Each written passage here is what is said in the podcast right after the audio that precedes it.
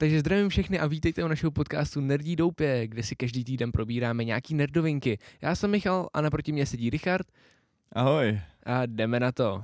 Takže začneme první novinkou teda. A první novinka taková trochu zajímavější pro Evropu, podle mě.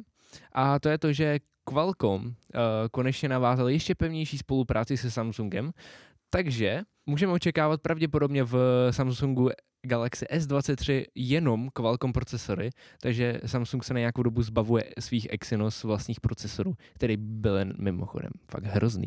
Tahle spolupráce teda není jenom na mobily, eh, je taky na lednice a na takovýhle prostě věci, co dělá Samsung, televize a tak. Takže můžeme očekávat i nějaký AR glasses a něco takového něco takového fakt spicy s uh, různýma Snapdragonama. Skvělý procesor do lednice třeba. Je, přesně tak, jsem můžeš zahrát Minecraft na lednici, kámo, konečně, jupi, Exynos jsem si to nemohl udělat. Přesně tak. No a ta, tahle spolupráce je zatím jenom do roku 2030, ale uh, podle předpokladů tahle spolupráce bude zahrnovat i budoucí generaci sítí, což jsou 6G a pravděpodobně si právě, že objeví prvních Samsungách, ty 6G. No, máš k tomu něco, Richarde? Prozatím mohu říci jen to, že jsme dodávali procesory pro 75% telefonů řady Galaxy S22 před smlouvou. Měli byste tady očekávat, že v případě Galaxy S23 a dál na tom budeme ještě líp, komentoval prezident Qualcommu novou smlouvou a budoucnost svých produktů v zařízeních Samsung. Ale Ríšo, ty jsi Samsung user. Ano. Máš, máš vůbec nějakou zkušenost s Exynosem? A... Uh, já mám momentálně Samsung Galaxy S21. S21. Jo, S21 a já jako jsem spokojený s tím výkonem na moje potřeby to stačí. Exynos slouží poměrně dobře, poměrně spolehlivě, jen možná výdrž na baterku by mohla být lepší a něco jako nějaký změny by tam být určitě mohly k lepšímu, ale jako z uživatelského hlediska se to na první pohled takhle poznat vůbec nedá a já jsem spokojený. No jasně, ono většina uživatelů prostě běžných jako se kouká na Instagram, na TikTok, něco takového. A tak. prostě nepotřebují výkonný procesor. Potřebují procesor, co jim utáhne všechno, co potřebují a dobrou výdrž. Což jako Exynos v rámci možností splňoval, i když ta výdrž byla jako mnohem horší.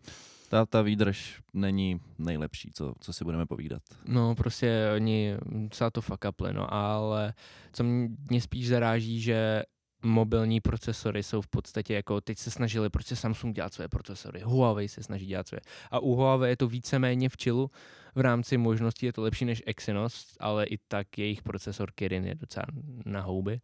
Ale mě spíš zaráží to, že prostě jsou fakt jenom dva hlavní procesory v Evropě, což je hmm. Qualcomm z fakt velké části a pak Mediatek u těch levnějších mobilů což jako pak můžeme očekávat taky v tom v těch nových pixelech ty jejich procesory, ale problém v tom, že je na bázi Exynosu taky. Je, tak... je, je to tak, no, to, ty pixely budou jako zajímavý telefony, jako řekněme s Exynosem, jako by se dalo říct. No, no právě, ono to bude takový, Takže jakoby, takový, takový nevím, no. No prostě bude to, bude to sakovat podle mě, takže fakt můžeme očekávat prostě jako o horší výdrž baterie, než bys mohla mít hmm. uh, u Pixel 7, 7 Pro, co tam bude všechno vycházet.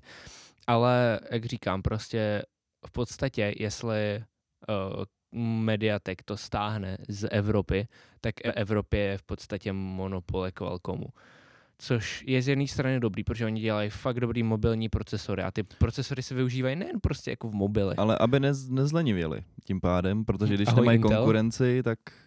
Ahoj Intel, no, Intel do, do roku 2018 nebo že? pak vyšly Ryzen a on jenom shit, cože?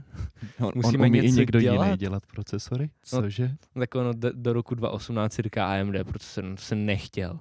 Ne. To si nechtěl ne. prostě. A vůbec cokoliv od AMD grafiky prostě se přehřívají prostě a tak.